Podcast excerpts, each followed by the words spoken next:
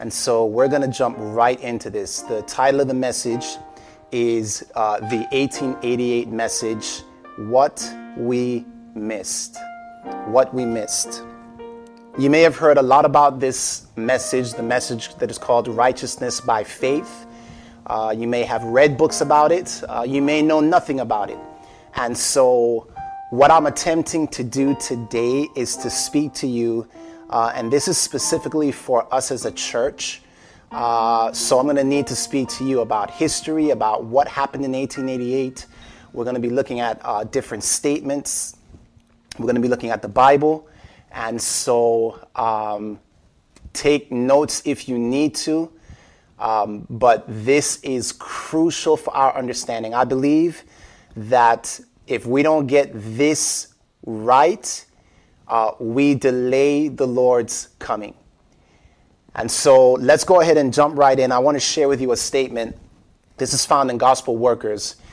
And here's what it says The thought that the righteousness of Christ is imputed to us, not because of any merit on our part, but as a free gift from God, is a precious thought. The enemy of God and man is not willing that this truth should be clearly presented, for he knows that if the people receive it fully, his power will be broken.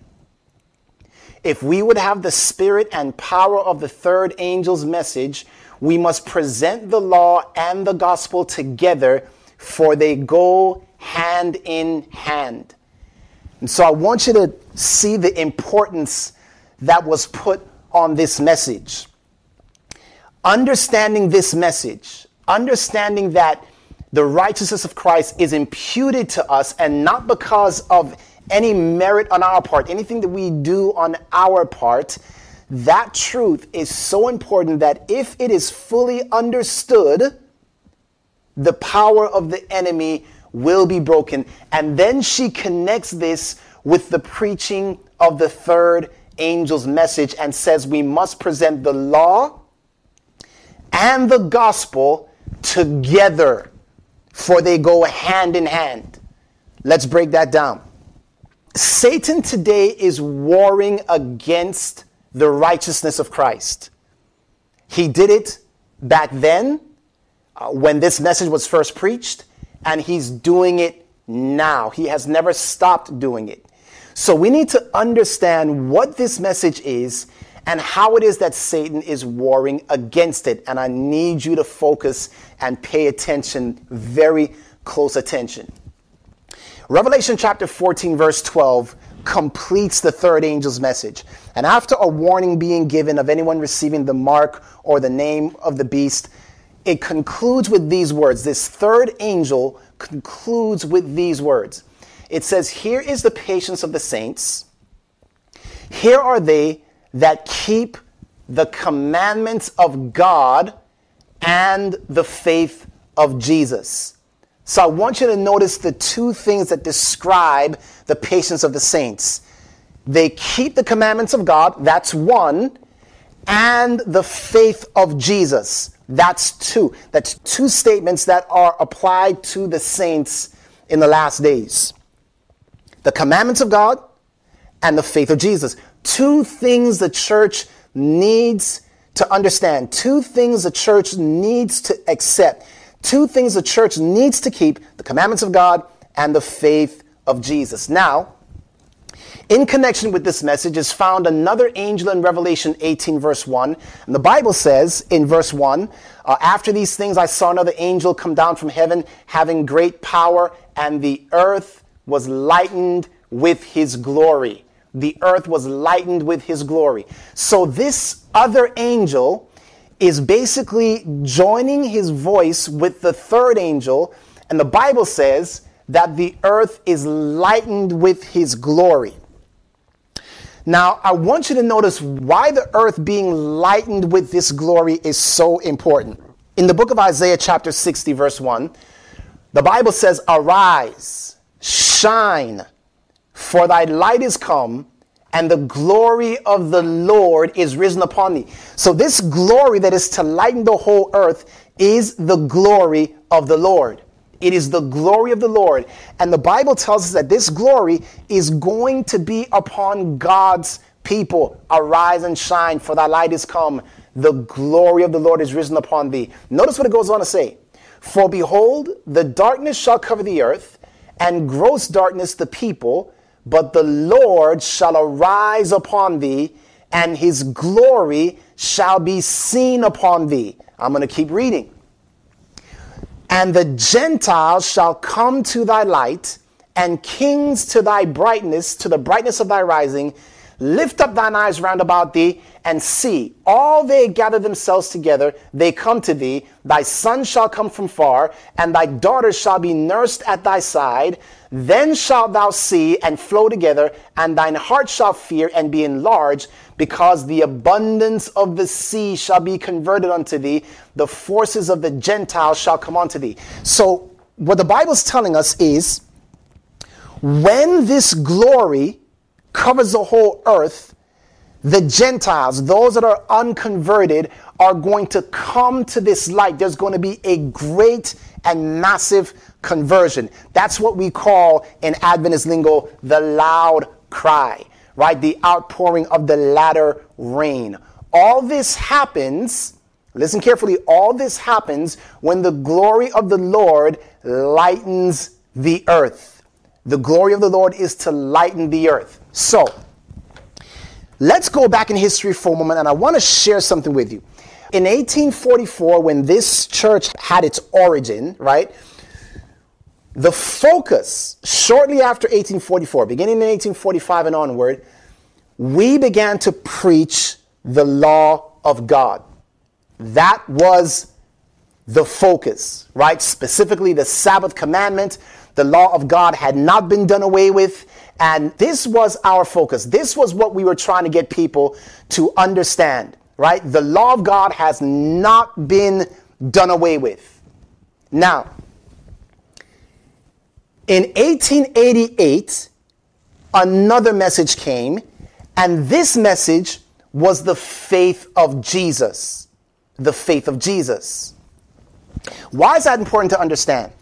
You see, in, in 1844, the church was focused on the law of God but they didn't pay much attention to the faith of Jesus. All right, so let me just see if you caught that. The church, in their beginnings, they focused on the law of God, the Sabbath commandment, the Ten Commandments stand, but they didn't focus too much on the righteousness or the faith of Jesus. That was a problem. As a result of that problem, uh, in 1888, the message came, which was called righteousness by faith. That was to focus the church's attention on the faith of Jesus. So I want you to notice uh, what Ellen White says here. Third selected messages, page 172. The third angel's message is the proclamation of the commandments of God and the faith of Jesus Christ. The commandments of God have been proclaimed, but the faith of Jesus Christ has not been proclaimed by Seventh day Adventists as of equal importance. The law and the gospel going hand in hand. I cannot find language to express this subject in its fullest. The faith of Jesus is talked about, but not understood. Do you catch that? So here the prophet is telling us that we as a church had talked about the law of God, but the faith of Jesus was not really dwelt upon. Here's another one. The message of the gospel of his grace was to be given to the church in clear and distinct lines. That the world should no longer say that Seventh day Adventists talk the law, the law, but do not teach or believe Christ. Therefore, God gave to his servants a testimony that presented the truth as it is in Jesus, which is the third angel's message in clear and distinct lines. Again, this is the message that was preached in 1888 by A.T. Jones and E.J. Waggoner. Let's go a little bit further and see what else is said about this message. The Lord, in His great mercy, sent a most precious message to His people. This message was to bring more prominently before the world the uplifted Savior, the sacrifice for the sins of the world. It presented justification through faith. So the message is also called justification through faith. Listen carefully. It presented justification through faith in the surety. It invited the people to receive the righteousness of Christ, which is made manifest in obedience to all the commandments of God. Notice this next part. Many had lost sight of Jesus. They needed to have their eyes directed to his divine person, his merits, and his changeless love for the human race. All power is given into his hands that he may dispense rich gifts unto men, imparting the priceless gift of his own righteousness to the helpless human agent. This is the message that God commanded to be given to the world. It is the third angel's message, which is to be proclaimed with a loud voice and attended with the outpouring of his spirit in large measure. Did you catch all that? The message of justification by faith invited people to accept the righteousness of Christ. Now, I need you to listen very carefully because the question I have for you right now is this What is righteousness? What is righteousness? If you answered righteousness is right doing, then you are correct. Christ Object Lessons, page 312, it says this Righteousness is right doing, and it is by their deeds that all will be judged. Our characters, listen carefully, our characters are revealed by what we do. Listen to me again. Listen to what this statement is saying. Our characters are revealed by what we do. The works show whether the faith is genuine. What we do reveals our character. So then we can say that righteousness by faith is really right doing by faith. I'll say it again. Righteousness by faith is really right doing by faith. Listen to what Christ Object Lessons goes on to say whatever our profession, it amounts to nothing unless Christ is revealed in what? In works of righteousness.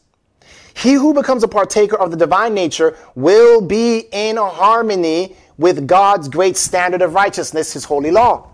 This is the rule by which God measures the actions of men. This will be the test of character in the judgment. So, in other words, in the judgment, what God is testing is what you do, right doing.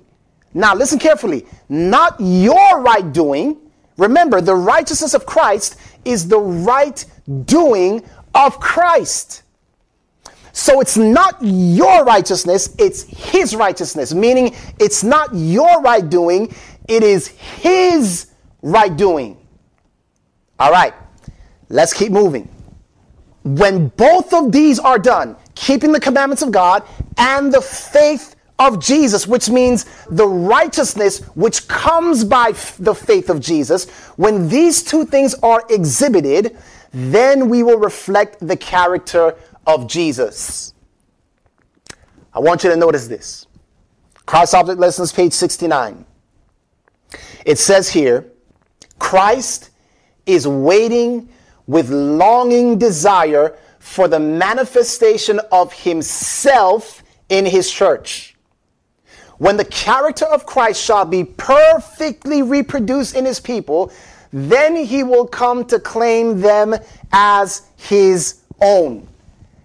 You have heard discussions, no doubt, as to whether perfection is possible because God's church must be perfect before Jesus comes again.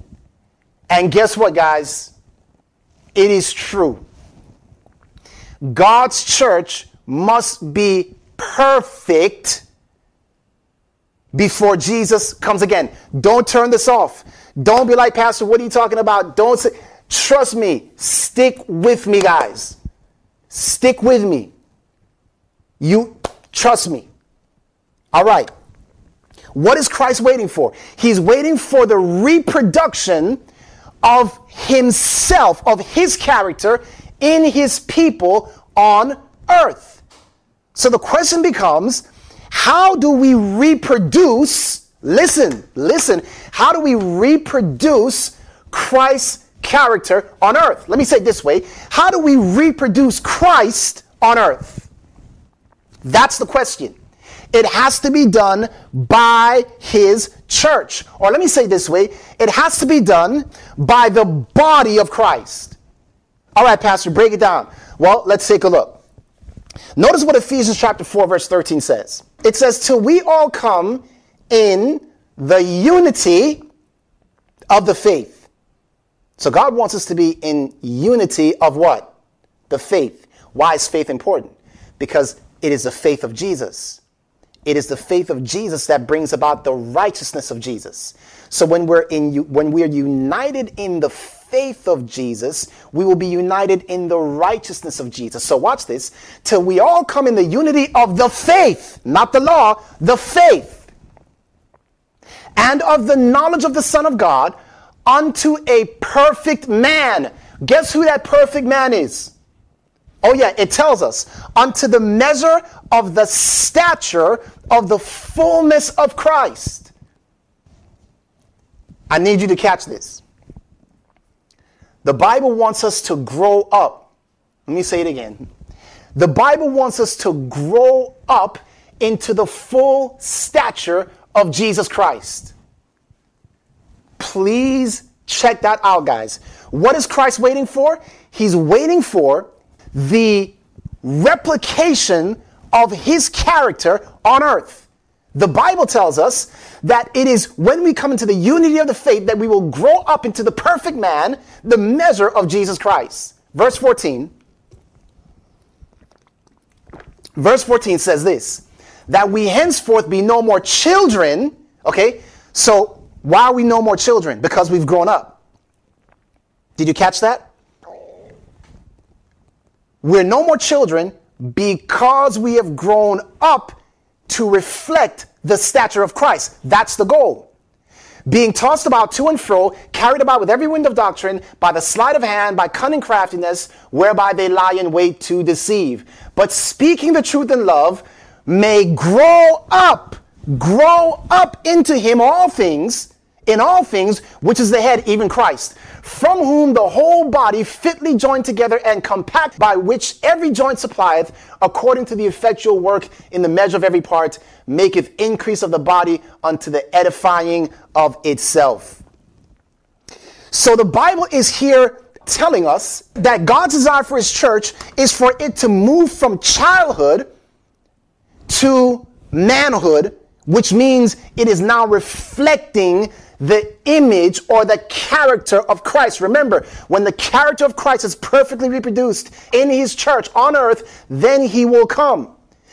Thus, beloved, if the faith of Jesus is designed to grow us up, to make us no more children, then when the church rejected the 1888 message, it left us as children. I just, I just need to pause for you to catch that for a moment. If the 1888 message, the faith of Jesus, was designed to grow us up into the full stature of Jesus Christ, and if the church rejected that message because their focus, listen carefully, their focus was on the law of God and not so much the faith of Jesus, they became law focused. it left us as children all right, let's keep moving. So our growth was stunted. Why? Why did the church reject this message? Well, let's see what Ellen White says. She says here, and I want you to notice at the top here, I'm reading to you paragraph six before I read to you paragraph five. I just want you to listen. Listen carefully.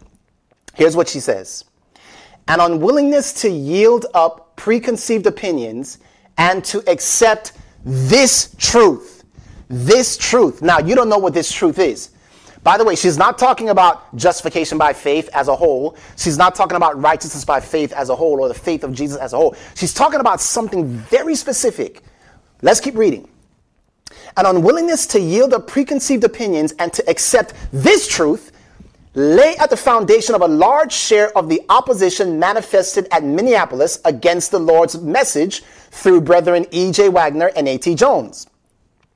By exciting that opposition, Satan succeeded in shutting away from our people, in a great measure, the special power of the Holy Spirit that God longed to impart to them. The enemy prevented them from obtaining that efficiency which might have been theirs in carrying the truth to the world, as the apostles proclaimed it after the day of Pentecost. The light that is to lighten the whole earth with its glory was resisted by the action of our own brethren, has been in a great degree kept away from the world. Whatever this light is, the world doesn't know about it. Why? Because the church rejected it in 1888. The church said, no, we don't want to go that route. And she says it was rejected because something very specific that the leader said, no, we're not going there. All right? So let's see. What is the paragraph before this paragraph we just read? Let's check it out. We're going to find out what that truth is. Listen, paragraph five. The law was our schoolmaster to bring us unto Christ that we might be justified by faith. That's Galatians 3, verse 24. In this scripture, the Holy Spirit, through the apostle, is speaking especially of the moral law. The law reveals sin to us and causes us to feel our need of Christ and to flee unto him for pardon and peace by exercising repentance toward God and faith toward our Lord Jesus Christ. In the very next chapter, she says, This is the truth that was rejected in Minneapolis.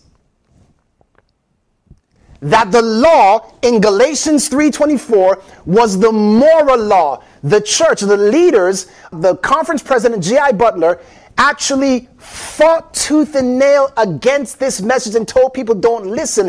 Why? Because the church had generally taught it was the ceremonial law that was being spoken about in Galatians 3. That was a schoolmaster to bring us to Christ. So, you know, in the Old Testament, you had the ceremonial law, the sacrificing of animals, all that pointed to Christ. When we get to Christ, we no longer have need of the ceremonial law, but we must still obey the moral law. Moral law still stands. So when Waggoner and Jones began to teach, wait a minute, no, that law is not just a ceremonial law, it's the Ten Commandments as well. They were like, er, wait a minute, hold on. No, no, no, no, no. That's what the Protestant churches are teaching. They're teaching that we don't need to keep the law of God because it's been done away with according to Galatians 3 4. How dare you say this is the moral law?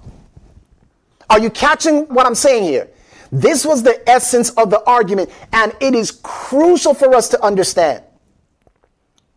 They were totally against it because it sounded ju- almost like what the other churches were teaching. The law has been done away with. Well, why is this so important for us? Why is this so important for us to understand? You see, Ellen White identifies this as the moral law. She says, This is the moral law. It's not just the ceremonial law. Look at this. First uh, selected messages, page 233. I am asked concerning the law in Galatians, what law is a schoolmaster to bring us to Christ? I answer, both the ceremonial law and the moral code of the Ten Commandments. That just shocked people. That just shocked Adventists. Why? Because if the moral law is the schoolmaster, listen carefully, as a church, we have put so much emphasis on the law of God that if Galatians 3:24 is saying, "Oh, wait a minute, the law was just a schoolmaster that is supposed to drop you off to Christ." wait a minute, you're telling me that the law of God is done away with? Well, before we go there, let me say it this way. Why do you need a schoolmaster? Who needs schoolmasters? Let me ask it that way. Who needs schoolmasters? If you answered children, you are right. Children depend upon schoolmasters. Right? In this verse, a schoolmaster leads to Christ. So once the schoolmaster has done his work, the schoolmaster then hands you over to Christ. But the problem with Advent is is that we have put so much emphasis on the law of God, attaining righteousness by the law of God. Hey, do you keep the Sabbath? Do you keep the Sabbath? Okay, you're righteous. Do you not steal or kill or okay, you're righteous. When the Bible is telling us that the moral law is not the end goal of righteousness, the 10 commandments is not the end of right. There is something more. See, some of you right now are like, wait, what? Right now you're like, wait a minute, no, no, no, no, no. And you can now understand what G.I. Butler and most of the Adventist church that was there in 1888, you can imagine what they're feeling right now. Because it's almost like, Pastor, are you saying that the law of God that we don't need to keep, that's our very basis of the three angels' messages. That's the third angel's message. No, it's only half of the third angel's message. It is only half of the third angel's message. It is keep the commandments of God and the faith of Jesus. So if we have depended upon the schoolmaster, it means that we're still children and we have not yet grown up into to reflect the character of Christ through the faith of Jesus. I hope you're following this, guys. We're still not grown up. We cannot attain righteousness through the commandments. You can only attain righteousness through the faith of Jesus. Do you catch what I'm saying? And I know in your mind you're saying, yeah, we all know that. But actually, no, we don't all know that because if we did all know that, our church would look a lot different than it does today. Let me explain. Why can't we attain righteousness through the law? What is righteousness? I asked you before, tell me. What is righteousness? Righteousness is what?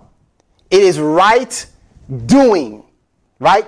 Right doing. You are doing something. It is positive action. Right doing. Now, now, watch this, guys. I hope you're sitting down.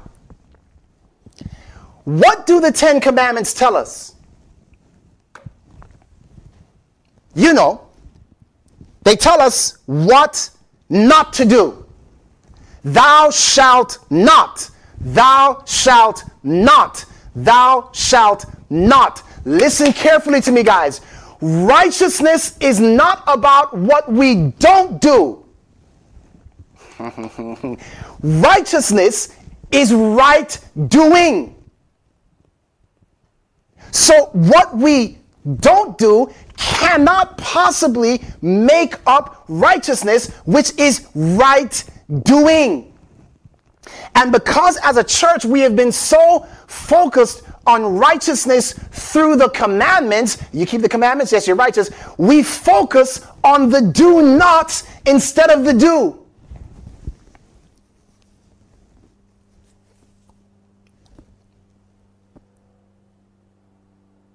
I hope you're following this. We focus on what not to do instead of what we should be doing. Now, what not to do is important. Yes, it is. But as a church, because we are still children, because we didn't accept that message, which was designed to grow us up in faith, in the faith of Jesus, and what is faith? It is the righteousness or the character of Christ. And what is character?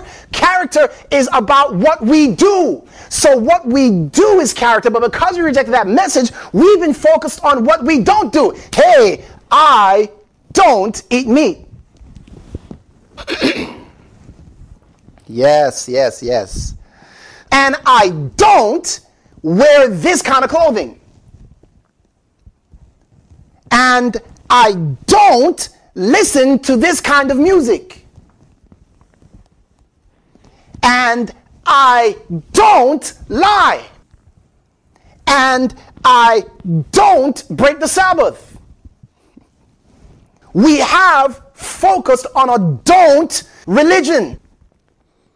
Righteousness is not about not doing, but about right doing. And because we have focus on the law of God and not on the righteousness of Christ, we're still here. We don't even understand what we're supposed to be doing as a church. I want you to notice this. Bible says Galatians 3:23. But before faith came, we were under the law, shut up unto the faith which should afterward be revealed. Wherefore the law was our schoolmaster to bring us to Christ, that we might be justified by faith. Listen to what it just said. Before faith comes, you're under the law. But the law is the schoolmaster that brings us to Christ that we might be justified not by what we don't do, but justified by the right doing of Christ. Here. Galatians 3:25 But after that faith has come we are no longer under a schoolmaster. That means we now realize my righteousness doesn't come from what I don't do. It comes from Jesus Christ and his righteous works, his righteous acts.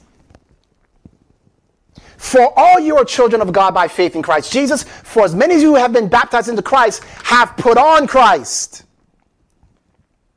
Hmm, Listen. Manuscript Releases, Volume 36, 1890. Ellen White says this The law of God has been largely dwelt upon, has been presented to congregations almost as destitute of the knowledge of Jesus Christ as his relation to the law, as was the offering of Cain. This is our prophet talking about how the law of God has been so largely dwelt upon, absent of the righteousness of Christ. I want you to understand. Let's let's look at another one. You will meet. This is what she said just after 1888. You will meet with those who will say, You are too much excited over this matter. You are too much in earnest. You should not be reaching for the righteousness of Christ and making so much of that. You should preach the law. And then she says, as a people, we have preached the law until we are as dry as the hills of Gilboa that have neither dew nor rain. You know what I think? You want to know why a lot of young people leave our church? Because of this right here. All the don'ts and all the law and no faith in Jesus' righteousness. Now, you still don't understand what I'm saying. So just hang on. You might even get what I'm saying now, but there is so much more to this. I need you to watch this. I need you to follow along. So, why can't we get righteousness from the law? Romans 7 7 says this What shall we say then? Is the law sin? God forbid. Nay, I had not known sin but by the law. For I had not known lust except the law said, Thou shalt not covet. What does the law do? The law simply tells us what not to do. I want you to think about that very carefully. The law tells us what not to do. As it is written in the Ten Commandments, it doesn't tell us what to do. In other words, I'm going to introduce a phrase, a, a phrase to you. I'm going to call it omissive righteousness right? I don't do this. I don't do that. We cannot be righteous by what we don't do. Righteousness is an action. And the Bible tells us that the only thing the law does is it tells us what not to do.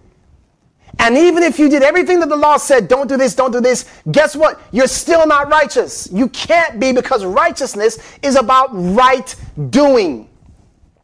And your right doing doesn't merit anything with God. It has to be Christ's right doing. So God is waiting for the church to do right.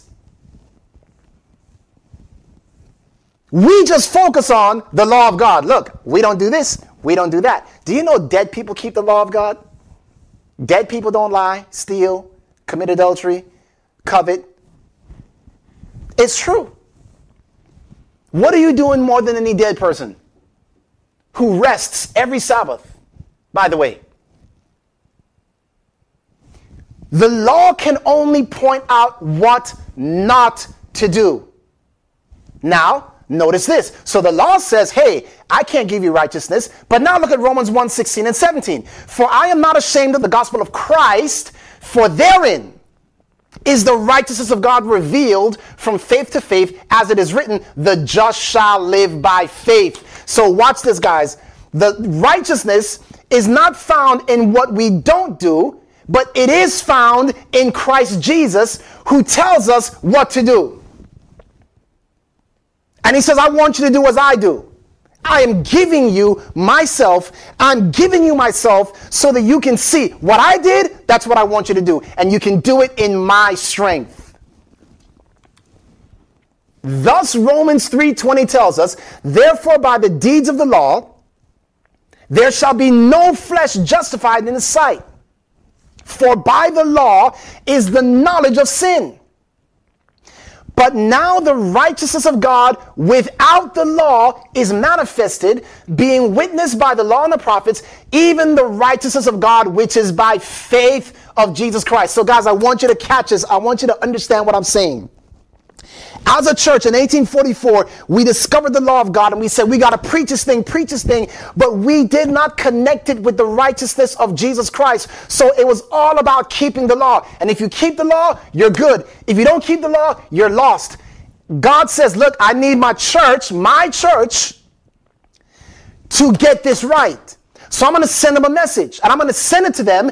In 1888, he sends them this message. Ellen White identifies this as the third angel's message because it brought to prominence the faith of Jesus and said, listen, we still keep the law, but righteousness is gained through what we do in Christ, not what we don't do according to the law. I hope you are catching this, guys because this is crucial to understand. We are in trouble because the law does not determine your righteousness. Not doing something does not make you righteous. It is the right doing of Jesus, and you can only get this right doing by faith. Righteousness by faith, not by I keep the commandments. Okay. So, what is faith? What is faith? According to the book of Hebrews 11:1, 1, faith is the substance of things hoped for, the evidence of things not seen. In other words, faith is believing something that you can't see. Faith is acting on something that you can't see. Let me say this way righteousness by faith is right doing without seeing something. In other words, you do right and you know to do right without having to look at something telling you this is what is right and this is what is wrong. It is righteousness, not by the law, but by faith. Now, you're, you're saying, Pastor, what are you saying? I'm going to read a statement to you and you will get the picture. Watch this. Mount of Blessings 109. In heaven, Service is not rendered in the spirit of legality. All right? What right things should we do? What right things should we not do? No, no, no. When Satan rebelled against the law of Jehovah, the thought that there was a law came to the angels almost as an awakening to something unthought of. In their ministry, the angels are not servants, but as sons. There is perfect unity between them and their creator. Obedience is to them no drudgery. Love for God makes their service a joy. So in every soul where in Christ the hope of glory dwells, his words are re-echoed. I delight to do thy will, O my God. Yea, thy law is within my heart. In other words, it becomes something natural. I don't need a set of 10 commandments to tell me any longer, don't do, don't do, don't do. Why? God has taken those commandments from the tables of stone and put them on my heart so that it is natural for me to do those things. It is natural for me not to lie, not to steal, not to kill. But wait, that's not even the point. I'm simply saying this righteousness comes by something that must be internal, and the only way we can get that internally is to get Christ in us. All right, I need you to follow this because we're still building this. Watch this. Galatians 5 5. The Bible says, For we through the Spirit wait for the hope of righteousness by faith. Watch this. For in Jesus Christ neither circumcision availeth anything, nor uncircumcision, but faith. All right, here goes a punchline, guys, of the entire sermon. You need to catch this. But faith which works by love. I got a question for you. How many of you want faith? All right, I got the commandments of God, but now I have to have faith in Jesus, faith in the righteousness of Christ. What does that mean? How do I have faith that works? Faith works by love. Let me rephrase that.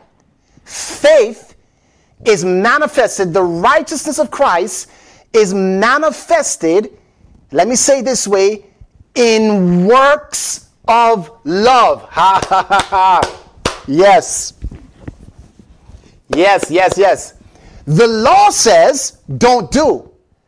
But the character of Christ says, do.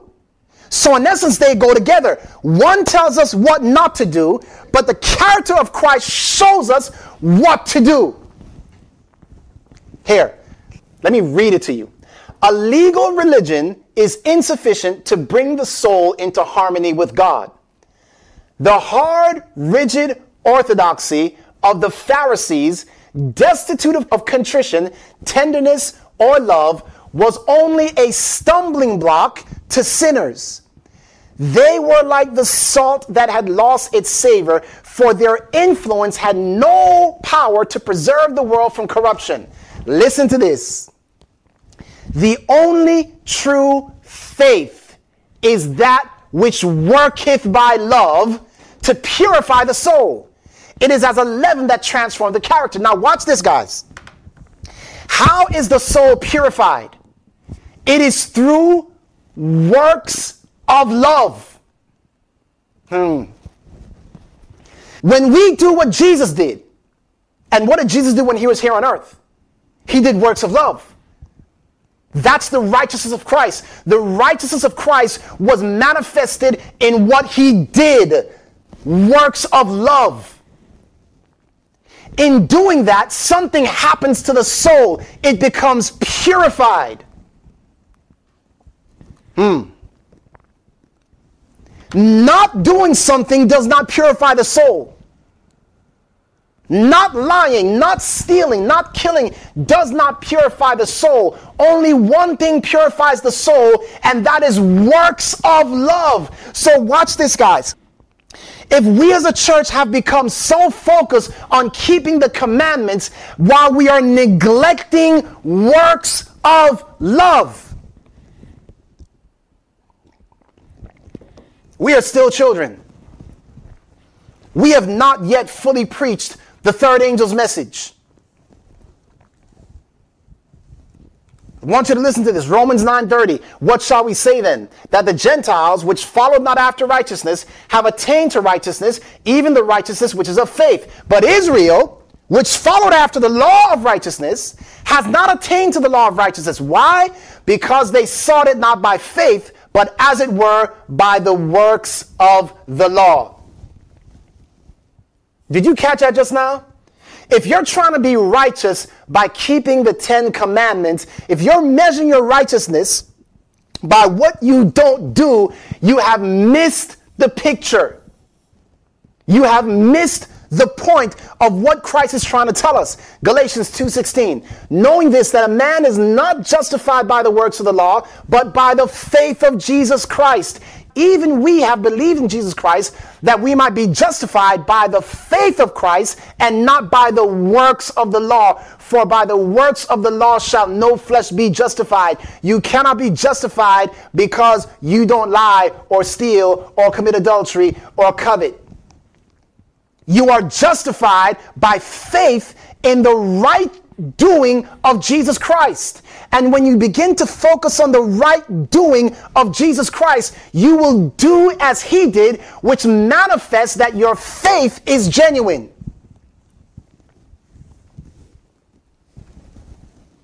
This is hard for Adventists to hear because we put so much stock into telling people, keep the commandments, keep the commandments. What's happened is that it is now revealed in the way that we do church. We are so focused on ourselves and what we don't do that we forget to do.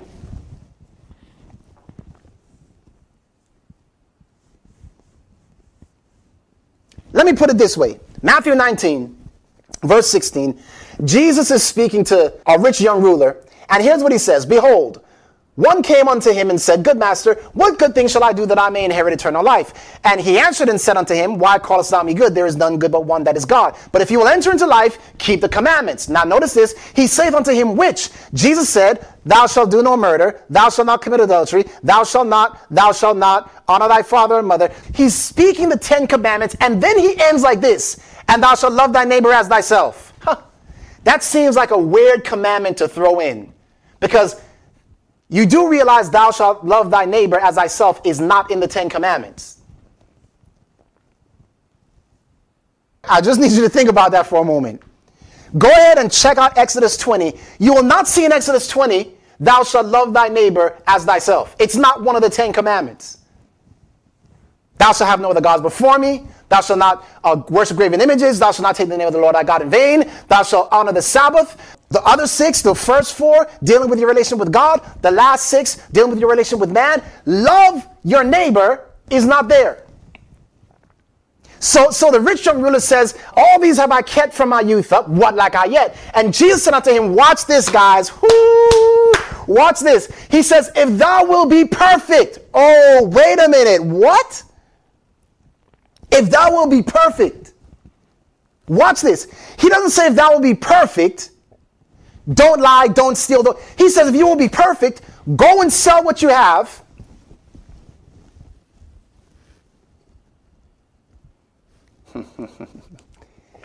go and sell what you have and go minister to the poor. Wow. Wow.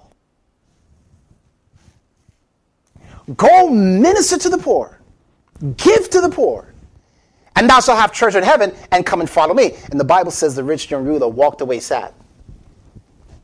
He, he wasn't ready to do that. Yeah, not do righteousness by omission. Okay. Righteousness by commission. Hmm. Hmm. You see, beloved, perfection was not in what he did not do. And that's how when we have our perfection discussions, what are we always talking about? How to overcome sin. How to over how to not, you know, lie and not that's our sole focus when we talk about perfection. Jesus said if you want to be perfect, do acts of love. And those acts of love will purify your soul. So, in other words, what we do is we're focusing on perfection by looking at the law and saying, How can I be perfect with the law? When Jesus says, No, no, no, no, no. You need to focus on me and do the things that I tell you to do and do the works of love. And in doing that, something will happen that will purify your soul so that it becomes natural for you not to do the things that the law says don't do.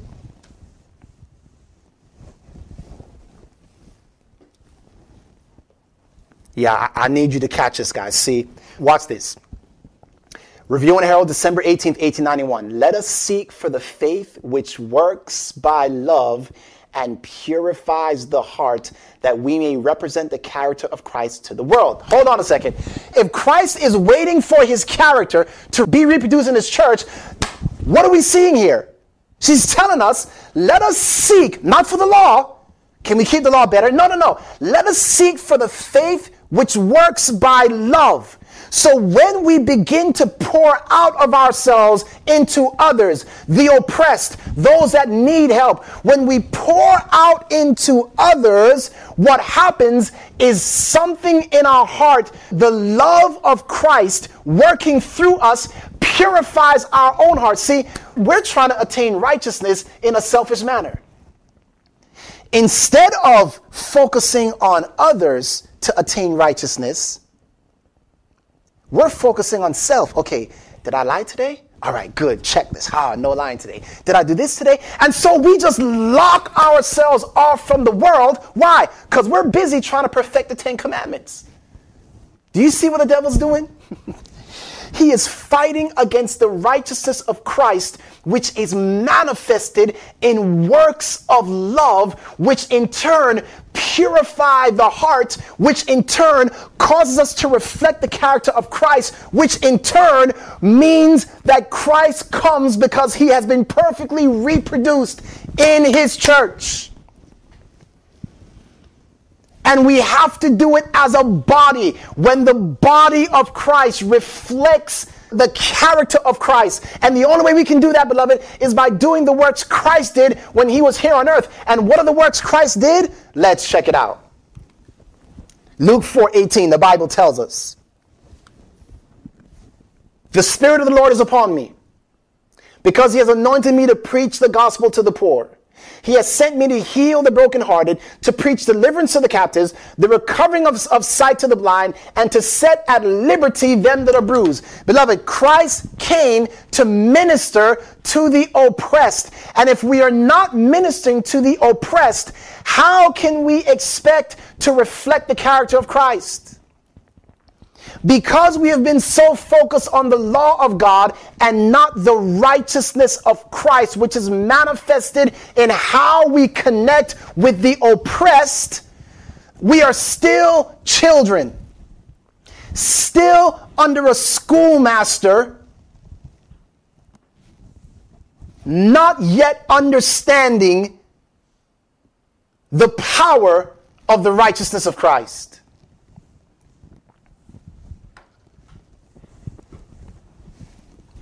The law, our righteousness, we're focusing on what we don't do. Christ, our righteousness, we're focusing on what we do in Christ.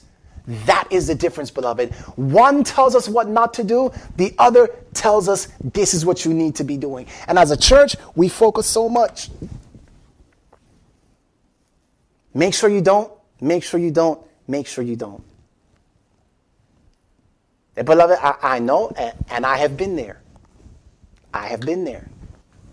I have. I'm telling you, as a pastor and early in my ministry, it was don't, don't, don't. And beloved, don't get me wrong. The don'ts are important. But if that is the focus, we have missed the picture of Christ our righteousness because it's not what you don't do that gets you into heaven. It's the righteousness of Christ that gets, and the righteousness of Christ will have an effect on what you don't do. Satan is warring against the righteousness of Christ today by telling the church, don't focus on works of love. Oh, don't be, you know, just don't, don't worry about that stuff. You've got to focus on overcoming self and perfection of self. Beloved, the way you overcome self is not by focusing on self. the way you overcome self is by pouring out into others.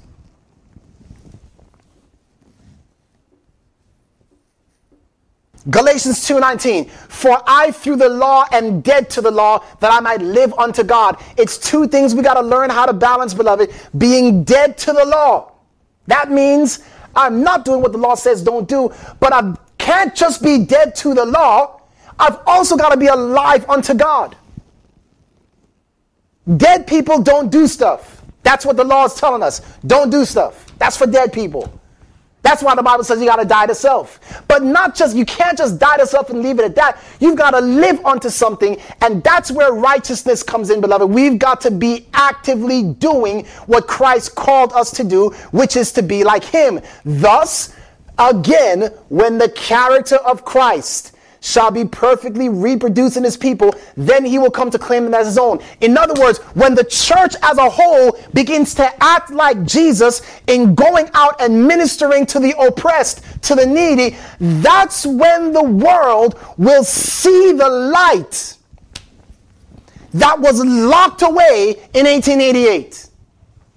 Because we wanted to depend on righteousness coming through our keeping the law, we didn't understand this was going to lead to a nuts, you know, yeah, we'll go out there and, and share the gospel and preach the third angel's message, but we're not going to get our hands dirty. We're not going to actually like help people. We're not going to get involved in what the world is going through. We're just going to kind of be separate and focus on self perfection.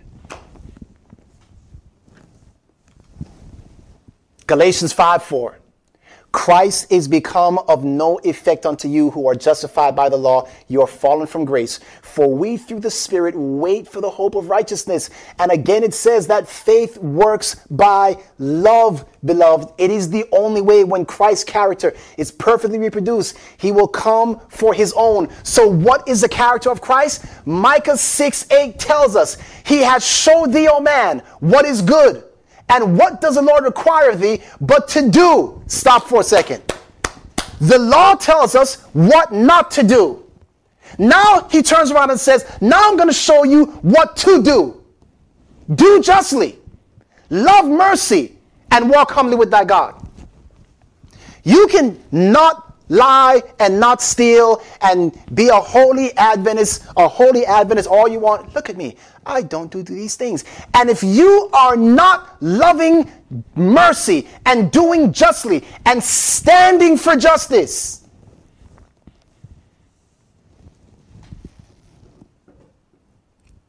Ellen White quotes Micah 6 8, and then she says this from age to age.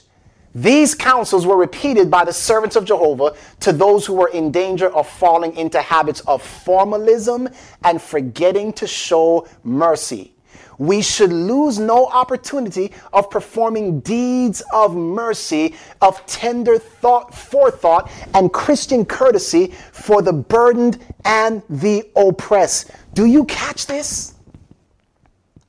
The righteousness of Christ is manifested not in, hey, look, I didn't lie today. It's manifested in showing mercy to the oppressed. That's the character of Jesus. That's what he would be doing if he were here. Let's keep reading. Pure and undefiled religion is this to visit the fatherless and widows in their affliction to keep himself unspotted from the world. Our church members are greatly in need of a knowledge of practical godliness. They need to practice self denial and self sacrifice. They need to give evidence to the world that they are Christ like. Therefore, the work that Christ requires of them is not done by proxy, placing on some committee or some institution the burden that they themselves should bear. They're to become Christ like in character by giving of their means and time, their sympathy, their personal effort to help the sick, to comfort the sorrowing, one race, many colors, to relieve the poor, one race, many colors, to encourage the desponding, one race, many colors, to enlighten souls in darkness, one race, many colors, to point sinners to Christ, to bring home to the hearts the obligation of God's law. Do you see how this is working? Because we have been so focused on thou shalt not, we have not really bothered with thou shalt. She goes on to say, people are watching and weighing those who claim to believe the special truths for this time. They are watching to see wherein their life and conduct represent Christ. By humble and earnestly engaging in the work of doing good to all, God's people will exert an influence that will tell in every town and city where the truth has entered. If all who know the truth will take hold of this work as opportunities are presented, day by day, doing little acts of love in the neighborhood where they live, Christ will be manifested to their neighbors. How many of you want Christ to be manifested to your neighbors? The gospel will be revealed as a living power, not a written power Ten Commandments written. No, the gospel will be revealed as a living power and not a cunningly devised fable or idle speculation. It will be revealed as reality, not the result of imagination or enthusiasm. And watch this last sentence this will be of more consequence than sermons or professions or creeds. You guys, enough preaching. Sabbath after Sabbath, we come and we listen. Great sermon, great sermon. Okay, are you overcoming? Yeah, I'm trying. Are you overcoming? Yeah, I'm trying. You know, I'm trying not to steal, lie, kill. Da, da, da. All the while, the righteousness of Christ is trailing in the dust, and the enemy is doing an excellent job of keeping the righteousness of Christ away from the church. Listen carefully. Listen carefully. Listen what I'm about to say. The 10 must be transformed into the two. The 10 must be transformed into the two. What do you mean, Pastor? The Bible says, Then one of them, which was a lawyer, asked him a question, tempting him, and saying, Master, which is the greatest commandment in the law? Jesus said unto him, Thou shalt love the Lord thy God with all thy heart, with all thy soul, with all thy mind. This is the first and great commandment. And the second is like unto it, Thou shalt love thy neighbor as thyself. On these two hang all the law and the prophets. You guys, listen carefully. Remember how I said a little bit earlier, thou shalt love thy neighbor and love the Lord thy God with all your heart is not in the Ten Commandments? It's all about don't. Don't have any other gods. Don't take the Lord's name in vain. Don't worship graven images. Don't work on these days. Keep the Sabbath. They're all about don'ts for the most part, except for honor your mother and father. Everything else is about don't. But when Jesus summarizes the same Ten Commandments with these two commandments, love, that's a positive action. That's righteousness by commission. You must do something. For many of us, we're still in 10 commandment phase. We have not moved to two commandment phase. So we don't know how to show love to the world. We're just focused on, hey, if I keep the commandments, I'm good to go. Better yet, I just need to stay away from the world because they might lead me to break the Ten Commandments. If the further away I can stay from them, the better off I'll be. We learn to focus on ourselves while the world is suffering. Listen, are you ready for this? In Luke 6:35, Jesus said these words, "But love your enemy. Do good and lend, hoping for nothing again." And your reward shall be great. You shall be the children of the highest, for he is kind unto the unthankful and to the evil. Be therefore merciful, as your Father also is merciful. Jesus says, Listen, this is what mercy is. This is what I want you to do. I want you to do good to others, whether you like them or not whether they're likable or not. Let me say it that way.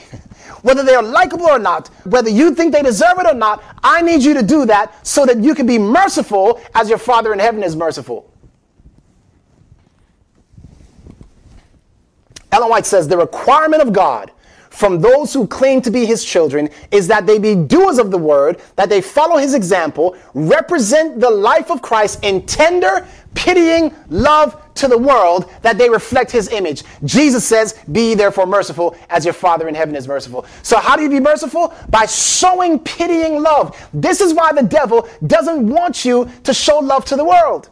This is why he's now throwing out terms like, you know, oh, you're just you know, uh, it's not real love for the oppressed. He's making it so that love becomes something cynical. You're not really doing this for love. Come on, you don't love the world. You're just trying to show that you're that you're woke. You don't really love. You don't really care.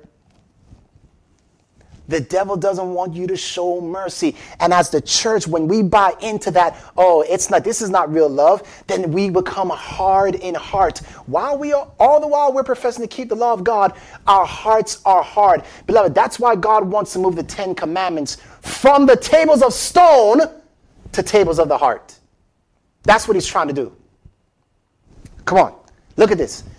Jesus, the same verses in Matthew 5 46, but notice how it ends. For if you love them which love you, what reward have you? Do not even the publicans the same?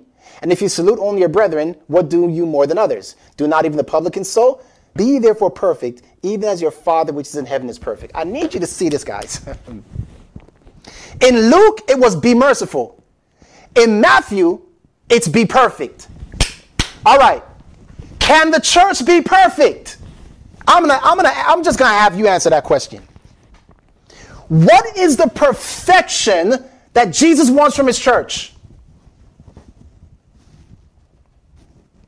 The perfection is when his church begins to exercise mercy. In other words, when they do the acts of Christ, which is the character of Christ, and when the character of Christ is perfectly reproduced, then he comes. Meaning, the loud cry, the third angel's message is the church waking up and moving away from the schoolmaster mentality and saying, we need to get out there into the world and show mercy to the world and reach out to the oppressed in the world.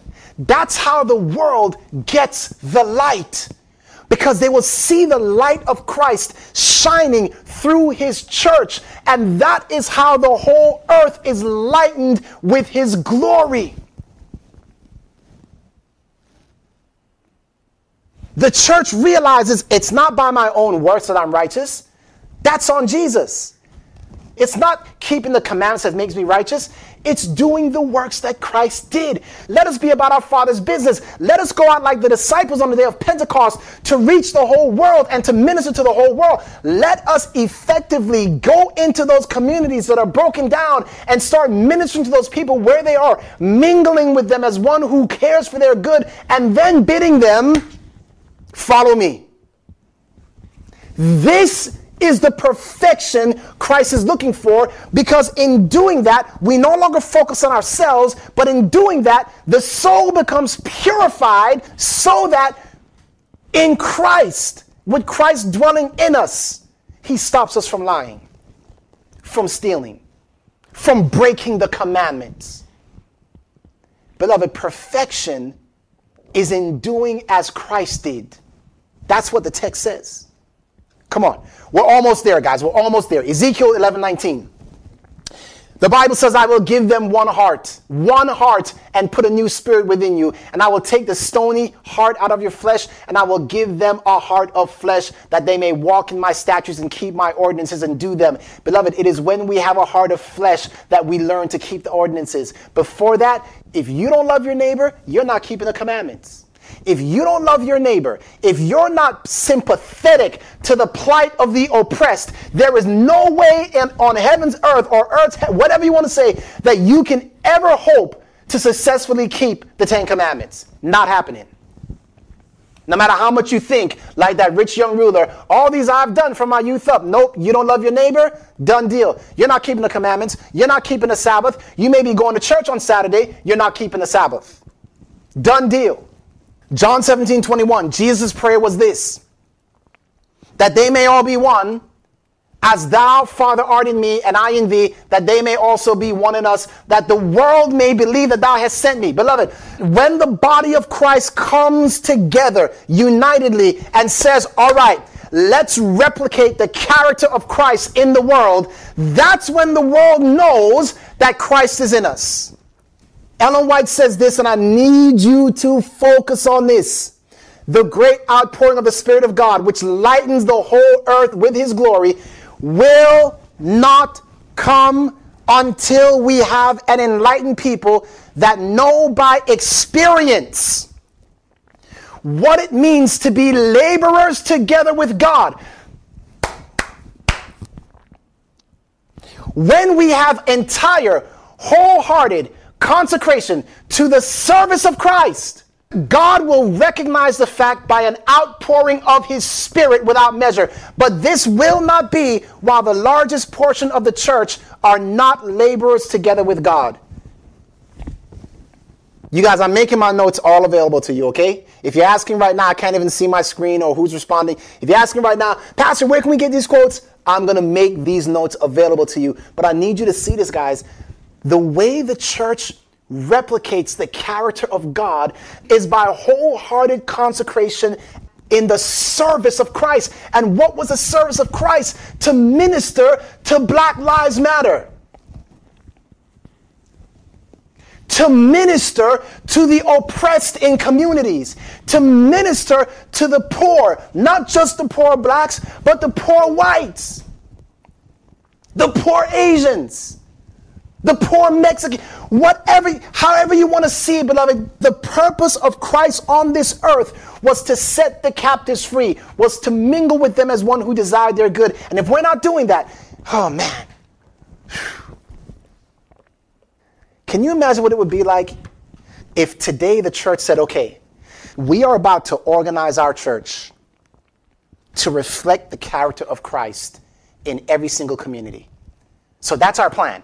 We are going to start ministering to those people who are struggling with drugs. We're going to minister to them in a very real and practical way. And the people who are being oppressed, and the people who are wrongly in prison, and the people who are selling drugs, and the people who are doing drugs, and the people who have suffered from sex trafficking, and the people who are considering getting abortions, and the people who are KKK racists and the people who are Hebrew Israelite hating white people, we're going to go out and we're going to find ways to be able to practically, not just preach the gospel, keep the commandments, but practically minister to them. Beloved, the character of Christ would be reproduced in the church and Jesus would come. But so many of us are so cold in heart. Oh, you're doing what? Come on. Keep your eyes on Jesus. Preach the gospel.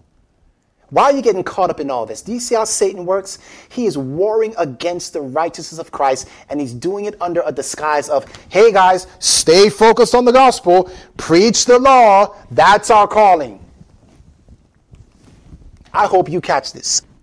I'm going to read through the rest of these and just I think we'll be done in, in like 10 minutes, okay? So just bear with me. Carry the burden of souls upon your heart, and by every means in your power, seek to save the lost.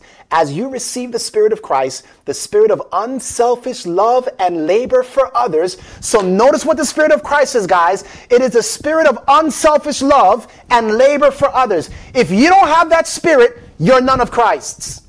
If you're looking at cold callousness with people who are out there in the world and saying they're not suffering, we're in America. Come on. You do not have the Spirit of Christ. Cut me off if you want to. I don't care. I mean, I do care. I don't want you to cut me off. But if you have to, then go ahead because you're not going to answer to me. You answer to the Word of God.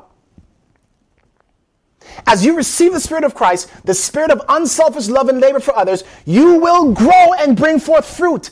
The graces of Christ will ripen your character. You want your character to be ripened? Do the works of unselfish love and labor for others. Stop focusing on your own righteousness. Am I keeping the law? And start focusing on other people, and your own righteousness will be blessed as a result. I'm going to keep going. Isaiah 58, verse 1. The Bible says, Cry aloud and spare not, lift up thy voice like a trumpet, show my people their transgression and the house of Jacob their sins. Beloved, this is the rebuke to the Laodicean church. Show us our sins. What are our sins? Revelation 3:15. I know thy works, that thou art neither cold nor hot. I would that thou wert cold. So because you are lukewarm and neither cold nor hot, I will spew you out of my mouth. And watch this. Because you say, I am rich and increase with goods and have need of nothing, and know not that you are the very thing you're despising. Let me say that again. and know not that the very thing you turn your back against, oh, they're wretched, and oh, they're miserable, and oh, they're poor, and oh, they're blind, and oh, they're naked. The very thing you are despising because you're only focused on the law of God, you don't care about the righteousness of Christ, that is the very thing you have become. You are wretched. You are miserable. You are poor. You are blind. You are naked. Not them. They may be physically, but you, because you claim to have the truth and you have no empathy for the poor and the suffering, that's what you are. And so he says, I counsel you to buy of me gold tried in the fire. What is gold, guys? What is gold? It's faith. God is saying, look, you got the law. You think you have the law. I'm telling you, you need faith the faith of Jesus Christ. You need white raiment that your nakedness is not revealed. What is the right raiment? It is the righteousness of the saints, which is the righteousness of Christ. He's telling us what we need. You think you have the law, you don't have the righteousness of Christ, you don't have the faith of Jesus, and you're too blind to see it. Not only are you too blind to see it, you're too blind to see the sufferings of other people around you. You don't see it. What sufferings? What are you talking about? We can't even see the lamb like beast anymore. What dragon talk? What lamb like? What are you talking about? Isaiah 58 goes on to say, Is not this the fast that I've chosen to loose the bands of wickedness, to undo the heavy burdens, to let the oppressed go free, and that you break every yoke? Is it not to deal thy bread to the hungry, and that thou bring the poor that are cast out to thy house? When you see the naked, that you cover him, and that you hide not yourself from your own flesh? Watch this. Then shall your light break forth. Stop, guys. When will our light break forth? When is that glory to cover the whole earth? When does that happen? When we do the things Isaiah 58 says to do. Then thy righteousness shall go before thee, and the glory of the Lord shall be thy reward. In other words, the glory of the Lord fills the earth when you guys start acting like the way I told you to act. Start doing the things I told you to do. Start loving. Start being merciful. Start going out into your community and ministering to the needy. Stop locking yourself up in your church and having your social clubs and just chilling and hanging and talking about the three angels' messages and what's to come. Get out into the community and do what I asked you to do. It is Satan's voice only that says, no, don't do that. You know who those people are? You know who those people are? You know who those people are? You know who those people are? So better that we just focus on our own righteousness. Overcome sin, guys. Come on.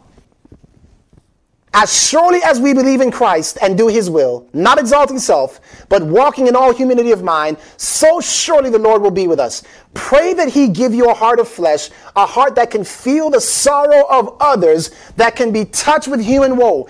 Pray that he will give you a heart that will not permit you to turn a deaf ear to the widow or the fatherless.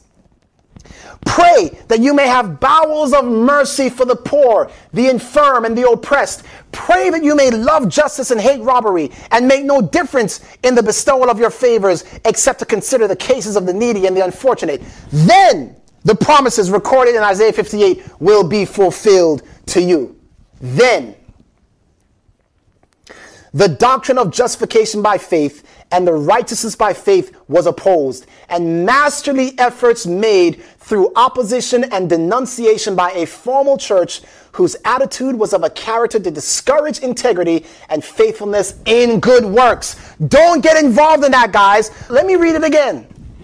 The doctrine of justification by faith and the righteousness by faith was opposed, and masterly efforts made through opposition and denunciation by a formal church whose attitude was of a character to discourage integrity, faithfulness, and good works.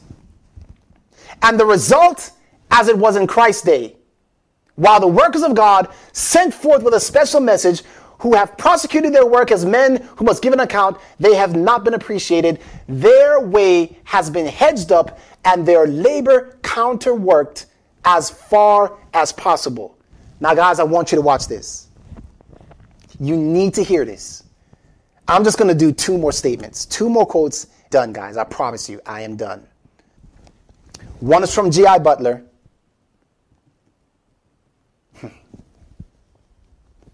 okay, I take that promise back. Let me just read. The work offered to the church at Battle Creek was not accepted. Okay, so we're talking about righteousness by faith the work offered to the church at Battle Creek was not accepted. But the Lord increased the faith of some and stirred Dr. Kellogg, Harvey Kellogg, up to work for the souls and bodies of men through the medical missionary work. Among those who have been rescued, there are some, not all, who shall embrace the truth.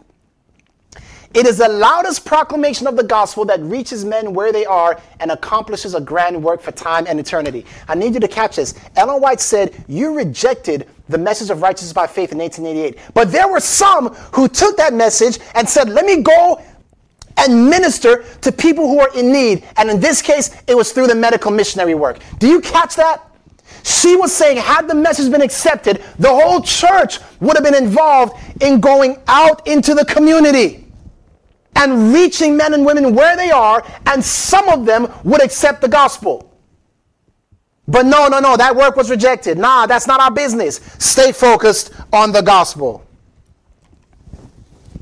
The Heavenly Father will place you in connection with those who need to know how to treat their sick ones.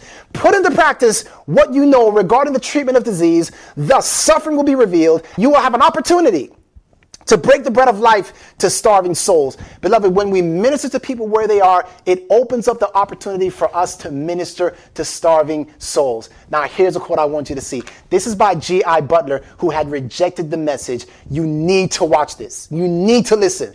G.I. Butler writes in 1893, he repents. And here's what he says I fully believe that God has blessed greatly to the good of his people and the cause the greater agitation of the doctrines of justification by faith, the necessity of appropriating Christ's righteousness by faith in order to our salvation. Listen.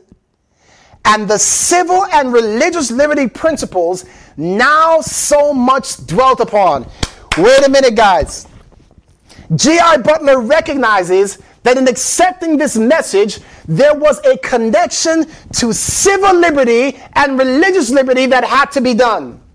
In other words, in accepting Christ's righteousness, it required us getting involved in religious liberty and civil liberty because that's where people are. That's the concerns of people. And, and he's basically saying, yes, in accepting this message, we will go out into the world and get involved in these issues, which will open up the doors for people to hear the everlasting gospel. Ellen White says this There is to be in the Seventh day Adventist churches a wonderful manifestation of the power of God, but it will not move upon those who have not humbled themselves before the Lord and opened the door of the heart by confession and repentance. In the manifestation of that power which lightens the earth with the glory of God, they will only see something which in their blindness they think dangerous. Don't get involved in this. You guys are getting involved in a social justice gospel. You guys are getting involved in liberation theology. Don't do this. Don't do this. Beloved, listen to me. Listen to what she's saying. She's saying they will think it dangerous, something which will arouse their fears, and they will brace themselves to resist it. The third angel's message will not be comprehended. The light which is to lighten the earth with its glory will be called a false light by those who refuse to walk in its advancing glory. And here's my last statement. Those who stand as reformers, bearing the banner of the third angel's message, are the ones who are to draw out the soul to the hungry and satisfy the afflicted soul. They are to do the work of Christ with hearts full of compassion for the widow and the orphan. But how strangely has this work been neglected? Other denominations have provided homes for the homeless. Why were we not years ago planning to care for these needy ones for whom Christ has committed us to? And whom he declares to be representatives of himself. Why have our people been so slow to hear the earnest appeals for help? The grief and afflictions of the widow and orphan should be our grief. Why have not the hearts of those who should be the messengers of mercy been stirred to relieve distress, to impart sympathy and consolation and counsel to those who hunger for it. Those who close their ears to the cries of the needy, one day will call, and the Lord will be deaf to their pleadings. But to those who exercise the tenderness and love of Jesus toward the poor and unfortunate, to those who are not eaten up with selfishness, whose souls are drawn out in pity and grief for the woes of others, the promise is given, Thou shalt call, and the Lord shall answer. Thou shalt cry, and he shall say, Here I am. The Lord has helped all ready for those who com- whose compassion is exercised towards the oppressed and the sorrowing.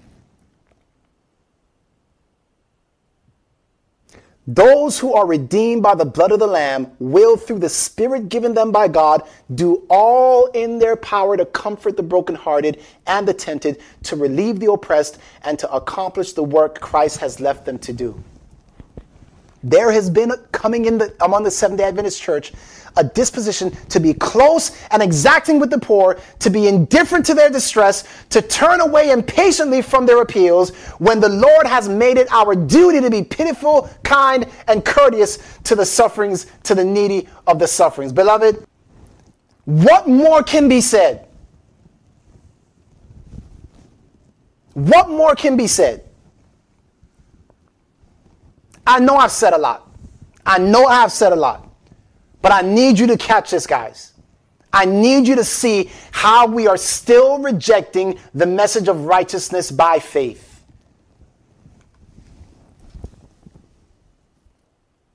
And you know what?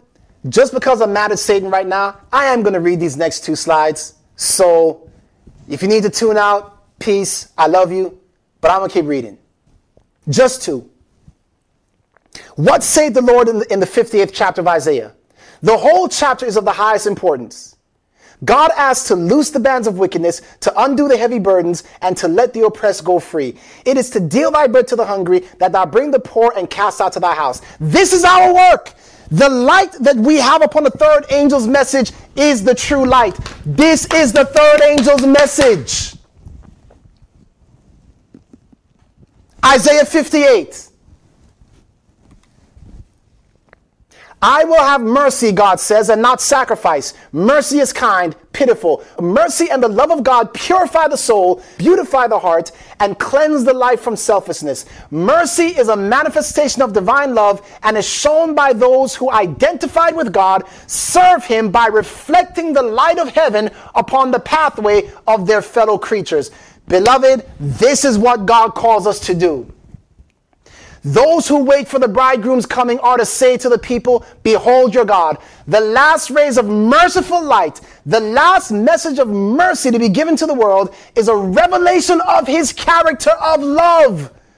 The children of God are to manifest his glory in their own life and character. They are to reveal what the grace of God has done for them. And then she concludes the light of the Sun of Righteousness is to shine forth in good works, in words of truth and deeds of holiness. Heavenly Father, we have rejected the message of righteousness by faith. We have depended upon the law of God, and as a result, we have become self focused and self absorbed. We accept the rebuke to Laodicea and we ask now, Lord, that you would grant us your faith. May it be that from this day forth, your church will organize, will organize. We will organize ourselves as a body to go out into the world and let our light shine. Forgive us for our cold and unempathetic stance. Forgive us for our pointing of the finger to people out there in the world. Forgive us for our Pharisaical spirit. Lord, I lift this ministry of one race, many colors to you, and I pray that other ministries will pop up like it around our church. And I pray that our church as an organization will make a decided effort to accept the message of the righteousness of Christ, and that the world may see that light, and as a result, thousands will come into the fold. Thank you, Jesus, for what you are about to do in this church. May we not make the same mistakes that we did in 1888. May we cease our rejection of the righteousness of Christ. This we pray in the precious and holy name of Jesus. Amen and amen. This message was recorded and produced by Power of the Lamb Ministries. Our mission is to help prepare God's people for the soon coming of Jesus Christ by pointing to the supernatural power of the Lamb of God that gives us the experience of victorious Christian living.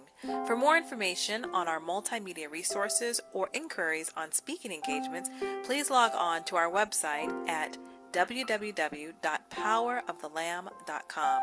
That's www.powerofthelamb.com or you can call us at area code 805 226 8080. That's 805 226 8080. Thank you and God bless.